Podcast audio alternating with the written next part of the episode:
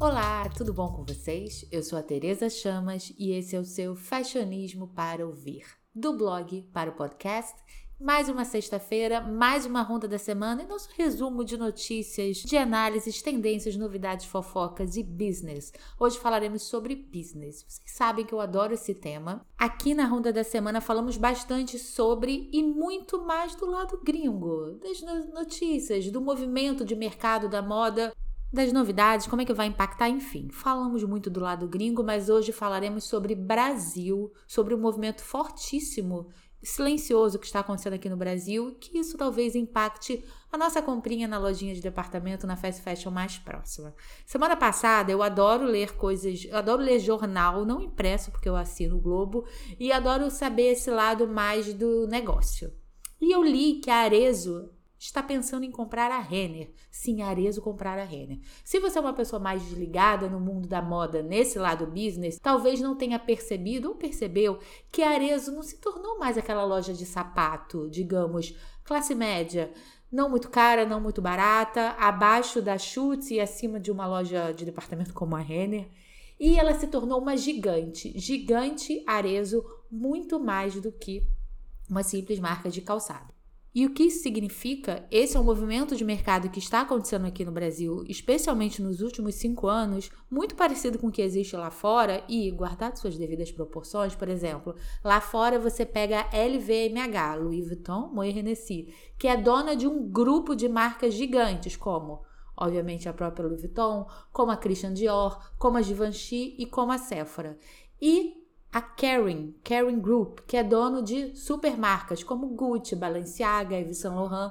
E esses conglomerados que existem há anos, décadas, eles são de moda, mas são totalmente, obviamente, business, tem todo o lado financeiro e que é muito interessante para marcas grandes marcas, marcas em ascensão, fazerem parte desse conglomerado para quê? Para terem uma estrutura melhor, entre outras coisas, né? Que envolve do marketing ao varejo. Então, se lá fora tem essas gigantes, aqui no Brasil, isso já teve por muitas vezes e muitas vezes deu mais certo, menos certo. Nos últimos anos, a gente vê o mercado polarizado em duas grandes marcas. A primeira é que eu falei, que é a Arezo, que até outro dia era aquela loja tradicional de comprar sua, sua sandália, seu sapato no shopping.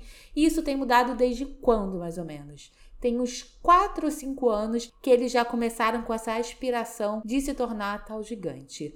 Em 2018 ou 2019, eles compraram a Reserva, que é uma marca de moda masculina, super descolada, que tinha a Eva, que é a parte feminina, mas se eu não me engano, se eu não me engano não, ela fechou. Eu não sei se vai ter um rebranding ou não existe mais a Eva. Nunca comprei porque eu achava um pouco caro, não era muito pro meu bico. E eles compraram a reserva por 715 milhões de reais. Foi a maior aquisição deles e transformou, elevou a Arezo, loja de sapato, ao grupo Arezo Company, né? Como o maior grupo de moda e lifestyle do Brasil. E para vocês terem ideia, muitas vezes a gente não sabe porque a gente continua comprando no shopping sem saber. Em 2019 também, a Arezo comprou a operação da marca Vans, marca de tênis, né, de acessórios, uma coisa mais street, é, por 50 milhões de reais pelo período de cinco anos. Ela comprou a marca mundial? Não, ela comprou a operação. Então já mostra uma tentativa deles de crescerem no lado do varejo como um todo. E aí que chegamos em 2022 e na ideia que eu tive de compartilhar essa pauta com vocês que eu vi no jornal, especula-se, não é nada oficial, parece que já até negaram de um lado, de outro lado tá sempre em aberto, que Arezo pretende comprar a Renner. Daí você pensa, meu Deus, como assim? A Renner, uma gigante, uma loja de departamento e a Arezzo, uma loja de sapato? Bom, tudo aquilo que eu falei. Rola muito investimento, tem muitos investidores, um planejamento de dominação nacional, que quiçá mundial, e a Renner entrou no radar da Arezzo, não só a Renner, marcas como a Centauro, de roupas, né, de ginástica, de marca esportiva. Amaro, uma marca que nasceu e cresceu e ficou gigante no digital. E até a C&A eles já fizeram essa análise. A C&A não é uma marca brasileira, né? É uma marca sueca, mas talvez a operação, enfim, esses detalhes não tenho tanta é, consciência assim, assim mas para entender o quão gigante a Arezzo está se tornando, mostra um pouco essa artilharia deles e como eles estão saindo atirando no mercado. E depois de comprar reserva em 2019, eles ainda compraram uma marca também de jovens, aquela velha falando, uma marca de jovens chamada Bal, e a Carol Bassi, que é uma loja feminina, né, de moda mais luxo, público A e B. Recentemente eles compraram também e aí que entra o outro lado dessa moeda, nessa rivalidade de gigantes brasileiras. De um lado tem a Arezo e de outro lado tem um grupo Soma, que provavelmente você já ouviu falar, mas com certeza eventualmente consome algumas de suas marcas que tem originalmente, né? Uma marca, o Soma é um grupo carioca, né? Que tem a Animale, que tem a Farm, que tem a Fábula, a Maria Filó, marcas tradicionalmente cariocas. Aí tem a Cris Barro, enfim. É um grupo que está crescendo muito e ano passado ele deu uma banda na, no grupo da Arezo que estava em vias de comprar a Ering, isso mesmo, a Ering, e chegou lá o grupo Soma comprou a Ering por 5 bilhões de reais. Ou seja, é uma briga de gigantes, tem muito dinheiro envolvido. A gente aqui do lado da mídia, do jornalismo, a gente divulga, compartilha essas notícias ficam mais do lado de finanças do que de moda, mas tem um impacto. E aí que eu entro para finalizar esse tema, eu compartilhei isso no Twitter essa semana me perguntaram: "Ah, o que que vai acontecer? O que que vai mudar? Vai ficar mais caro? A qualidade vai ficar pior?".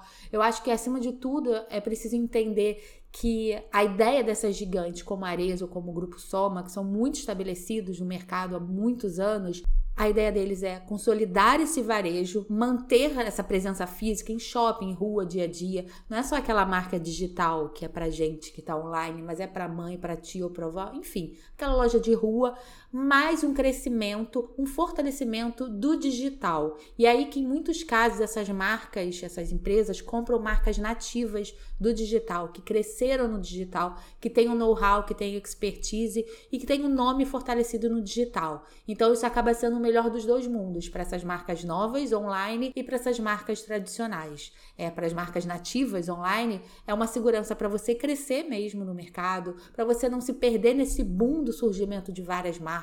Cinco anos atrás, se você olhar quantas marcas é, sumiram, você deixou de acompanhar, você perdeu o interesse ou simplesmente não conseguiram prosperar. Então, essas marcas novas, elas conseguem pegar a expertise desses grupos grandes, serem valorizadas por esse, por esse lado mais experiente do mercado, onde que o cliente fica nisso eu li que, por exemplo, a Ering, quando foi comprada pelo grupo Soma, isso já tem mais de um ano, a ideia é que ela seja repaginada. A Ering, para mim, é um clássico. O Rodrigo, meu marido, só usa a camiseta da Ering. Então, eles têm clássico do algodão, eles exportam esse algodão. Então, talvez trazer um lado mais jovem, um lado mais contemporâneo para a marca. Mas, no geral, eu acho que não muda muito. Talvez mude o alcance, talvez você encontre sapatos da Arezo é, na Renner, a questão criativa, o estilo de cada marca, acredito que não vai haver mudanças. A mudança mesmo é que eles vão ficar mais ricos, muito mais ricos, e milionários e bilionários, e aqui a gente vai continuar consumindo. Mas para o mercado, especialmente o que eu acho isso muito bacana, para essas novas marcas que conseguiram suceder no mercado, é conseguir essa segurança. E o grande desafio, que eu acho que as marcas que eu acompanho conseguem isso, é você conseguir manter o seu DNA. Porque geralmente, quando compra-se uma marca, não chega o dono, vira as costas e vai embora. Geralmente muitos fazem parte, continuam fazendo parte do conselho, são presidentes, continuam nesse lado criativo, né? Porque a marca sucedeu por conta disso e você arrancar disso de uma, isso de uma hora para outra pode ser um perigo para uma compra como essa. Mas o lado business, que é o lado que mais periclitante para muitas marcas, é aí que entra esses grandes conglomerados. Então, no geral, eu acho que não vai haver muitas mudanças, mas estamos aqui de olho para analisar todo esse universo business fashion. Agora, ainda um pouquinho nesse tema, eu estava lendo sobre a Arezzo, né, para compartilhar aqui, fazendo o roteiro do nosso podcast, e vi que ontem ou anteontem eles lançaram a nova coleção da linha da marca Brisa deles, né? Que é uma linha mais jovem, preço mais acessível, para mim remete um pouco a essa questão lá do mais havaianas, sandálias de plástico super modernas e descoladas, e a nova garota propaganda, eu lembro que já foi a Bruna Marquezine, mas agora é a Anitta, e a primeira campanha feita com a direção criativa do Giovanni Bianco e da própria Anitta, que eu acho incrível que consegue meter o dedo em tudo isso ao mesmo tempo, né, além de cantar e tudo mais, e a primeira campanha foi da Anitta no banheiro, lá no troninho, é, fazendo suas necessidades e de ponta de pé lá com chinelo. E parece que foi postado no Instagram isso, em tudo quanto é lugar, eu vi na televisão no caso. Mas o post no Instagram da Arezo causou uma mega polêmica, se eu não me engano, eles fecharam os comentários, é, tiveram que apagar em alguns lugares. Eu tava vendo. Foram mais de 10 mil comentários, obviamente não todos, mas o pouco que eu li de pessoas revoltadas, chocadas. Teve gente falando que era uma questão escatológica, assim. Então, assim, complicado. Eu achei, assim, divertido. É como a marca é, como a Anitta é, irreverente. Agora parece que teve rejeição. Mas tem marketing que funciona de forma reversa, não sei se foi o caso, mas da polêmica com certeza surgiu o burburinho. Estou até aqui falando gratuitamente da Brisa e da Arezo, mas é engraçado, né? Onde a Anitta toca tem a polêmica, tem a, a gente que critica, que, que comenta, que julga, mas deu o que falar. Não sei se vocês repararam, os comentários estão bizarros por uma coisa assim, totalmente cotidiana. Se é de bom gosto ou de mau gosto, eu não sei, mas deu o que falar. Agora, saindo do Brasil para o mundo e um pouco de Brasil também, li na Vogue dessa semana é uma matéria feita pelo site britânico Money, Money Dinheiro, que no início desse ano ele apontou, fez uma lista com as 10 maiores marcas de beleza do ano criadas por celebridades. Não sei se eu já falei aqui no podcast ou se eu pensei, mas eu acho que eu falei que falo muito sobre essas marcas de celebridades, que algumas assim para mim me soa saturado, meio inflado, no entanto que muitas delas dão um pé para trás, a própria Rihanna, se você lembrar,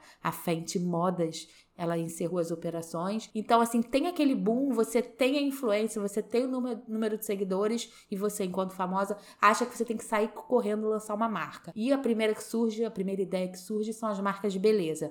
Nem sempre tem tem-se uma ideia boa, criativa e revolucionária ok, assim, não precisa ser nada revolucionário, para você seguir adiante. Essa semana saiu que a Hailey Bieber, Hailey Baldwin Bieber, né? Vai lançar uma marca de beleza e ela fala que o preço vai ser ok, que vai ser não sei o que, enfim. Mais uma marca de beleza. Então, o Money, o site britânico, fez uma lista das 10 maiores marcas de beleza criadas por celebridades e aqui eu vou compartilhar brevemente. Em primeiro lugar, vou fazer um, um segundo de silêncio. Você consegue imaginar? Eu acho incrível essa marca e não sei porquê ela nunca veio para o Brasil, porque é a cara de brasileira. A brasileira ama essa marca.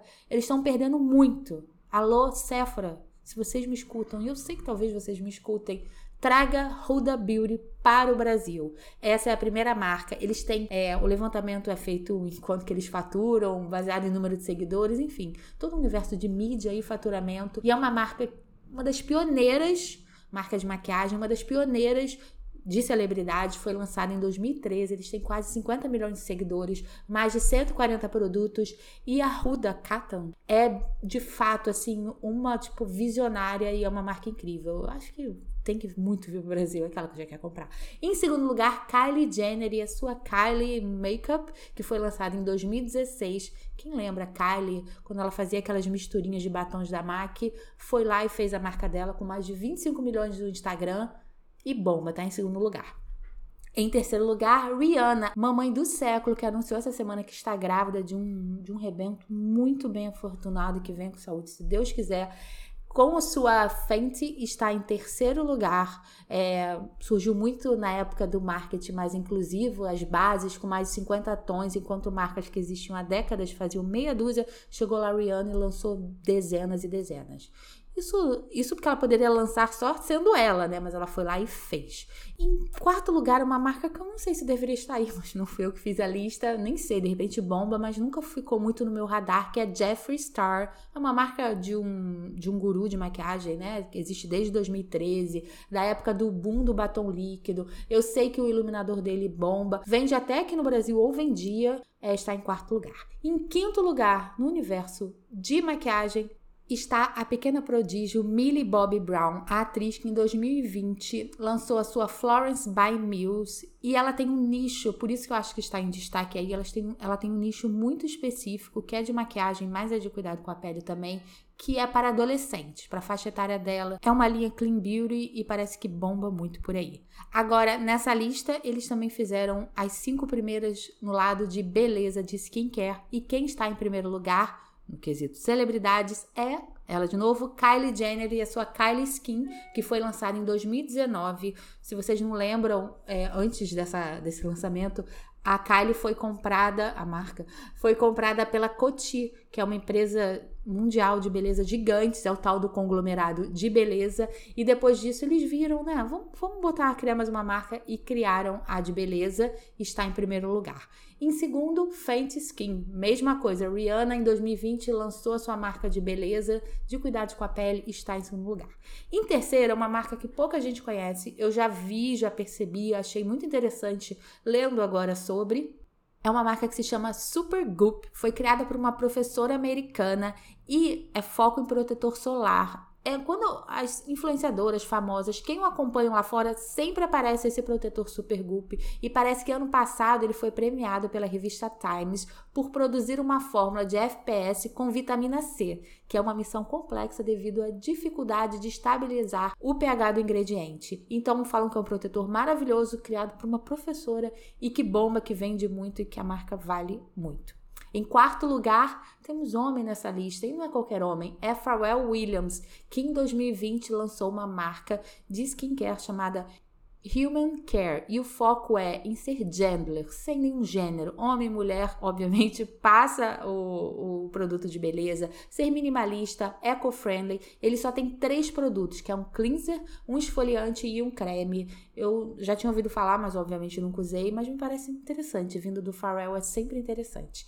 Em quinto lugar, e tá aí eu lembro que é uma marca muito pioneira, da época até do início do meu blog, chegou lá Miranda Care, quem lembra dela? Modelo, ela era tipo ícone da Victoria's Secrets, foi lá, saiu da Victoria's Secrets lançou sua Cora Organics em 2009. É uma marca 100% natural de produtos orgânicos e antes da Miranda lançar, ela passou 18 meses estudando nutrição e psicologia da saúde para oferecer esses cosméticos com pegada clean beauty e totalmente seguros. Eu acho muito incrível quando você, né, de fato não lança por lançar, mas você lança com um propósito. Dito isso, todo esse top 10, agora eu vou encerrar com um assunto que me pediram para falar. É, ontem foi o último episódio de Sex and the City and Just Like That. Há duas semanas falamos o que, que eu estava achando do seriado e agora pediram para eu dar os meus finalmente. E o meu, minha, minha decisão final é que eu amei. Eu amei, vou repetir um pouco o que eu falei há duas semanas, porque eu não estava criando expectativas. E amei também por ser versão seriado. O do filme eu assisti, eu gostei, fiquei eufórica e tudo mais, mas vida que segue. Eu acho que o formato seriado, 30, 40 minutos, caiu muito bem, é, funcionou muito bem. E eu achei que nessa obrigação, nessa sanha de querer colocar pautas relevantes, colocar um casting mais diverso, deu certo. Uma outra coisa fica, ficou meio forçado, uma pautazinha ficou forçado, mas eu achei as personagens que entraram carismáticas, interessantes, que acrescentaram à série. Ai, eu senti falta da Samantha. Ah, tá bem. Eu também senti, aquela bem brava, né? Eu também senti e eu achei legal as intervenções através da mensagem de texto. Confesso que no final sempre ficava esperando ela aparecer de verdade, que na segunda temporada que eu nem sei se vai ter que ela aceite, Confesso que sim, mas vida que segue, gente. A gente assiste tanto entretenimento ruim tanto guilty pleasure. O Big Brother 22 tá flopado, mas a gente não para de assistir isso, eu estou falando apenas por mim, que ver uma coisa com esse com esse com essa fragrância de nostalgia, por mim está tudo bem. Eu dou no, nota 8,5. Por que, que eu não dou 10? Porque também tá pedindo demais, né? Mas eu não dou mais porque eu acho que durante toda a temporada ainda ficou, por razões óbvias, com um pouquinho de jeitinho de luto Obviamente o marido dela morreu, mas eu acho que o seriado precisava ser mais solar, mais divertido, mais sexo, mais cidade, mais roupa. E quando eu achava que isso ia engatar, voltava. Eu acho que a passagem do tempo, que teve em duas ocasiões até, teria que ser mais transformadora. Esse último episódio, é, que foi. Ela foi jogar as cinzas, foi meio triste. Óbvio que foi triste, mas eu acho que. Mas terminou legal eu acho que poderia ter sido. Esse plot poderia ter sido resolvido antes e a série engatasse mais. Mas isso tudo é um detalhe contundente que eu sei que incomodou muita gente, mas parece que o que mais incomodou foi o relacionamento da Miranda, que eu adorei com Tia Dias, eu adoro. É, muita gente incomodou, que é Tim Steve. Ah, não, gente, ele não é a pessoa mais legal do mundo, ele é bonzinho. Enfim, isso é uma coisa totalmente particular minha. Mas no mais, eu acho que a série cumpriu o que prometeu. É, se você pensar, até o nome mudou, né? Porque o nome não é Sex and the City mais, é And Just Like That. É uma série nova com, com pessoas que a gente já conhece, com personagens que a gente já conhece, que se reinventaram. Eu acho que não era obrigação. Muita gente falou, ai, mulheres de 50 anos mal resolvidas. Eu acho que ninguém tanto no personagem quanto na vida real, tem essa obrigação de se tornar, com a idade, um ser superior, evoluído. Eu acho que a gente tem altos e baixos na vida. Muitas cargas são para o bem, são para aprendizado e para evolução, mas outras não. E você pode estar numa fase, você pode estar numa transformação e tá tudo bem. Eu sou meio prática, eu assim, não, não criei muita expectativa e eu acho que funcionou bem. Dito isso, eu li algumas críticas que lá fora, principalmente, houve muita rejeição com o casal da Miranda. Aí eu não sei se rola um preconceito, o que que acontece, sim, rola. Mas falaram que é tal do Team Steve, que a Carrie continua egoísta como sempre, que não sabe se vai ter ou se não vai ter segunda temporada. Uma entrevista que saiu essa semana com o autor da série e com a Carrie, eles deixaram em aberto que, obviamente, há chances que ela quer, que ele quer. A Miranda foi um pouco reticente, mas acho que quando rola uma graninha ali, um bem bolado, vai todo mundo topar. Então, torço para que tenha uma segunda temporada e que seja como essa, uma vez por semana você ficar lá no, na televisão curtindo um seriadinho, sem nenhuma pretensão, com looks bonitos, com uma cidade legal, com personagens bacanas e tá tudo bem. Bom, essa é a minha visão de Sex and the City and Just Like That me dei por satisfeita. Minha, minha exigência não é das mais altas, mas eu achei interessante. É, espero que vocês tenham gostado do seriado e do nosso podcast. Esse foi o Fashionismo para ouvir. Vocês sabem que tem fashionismo no blog, nas redes sociais, aqui no podcast, toda sexta-feira. E é isso. Muito obrigada e vejo vocês semana que vem. Valeu? Beijos e até lá!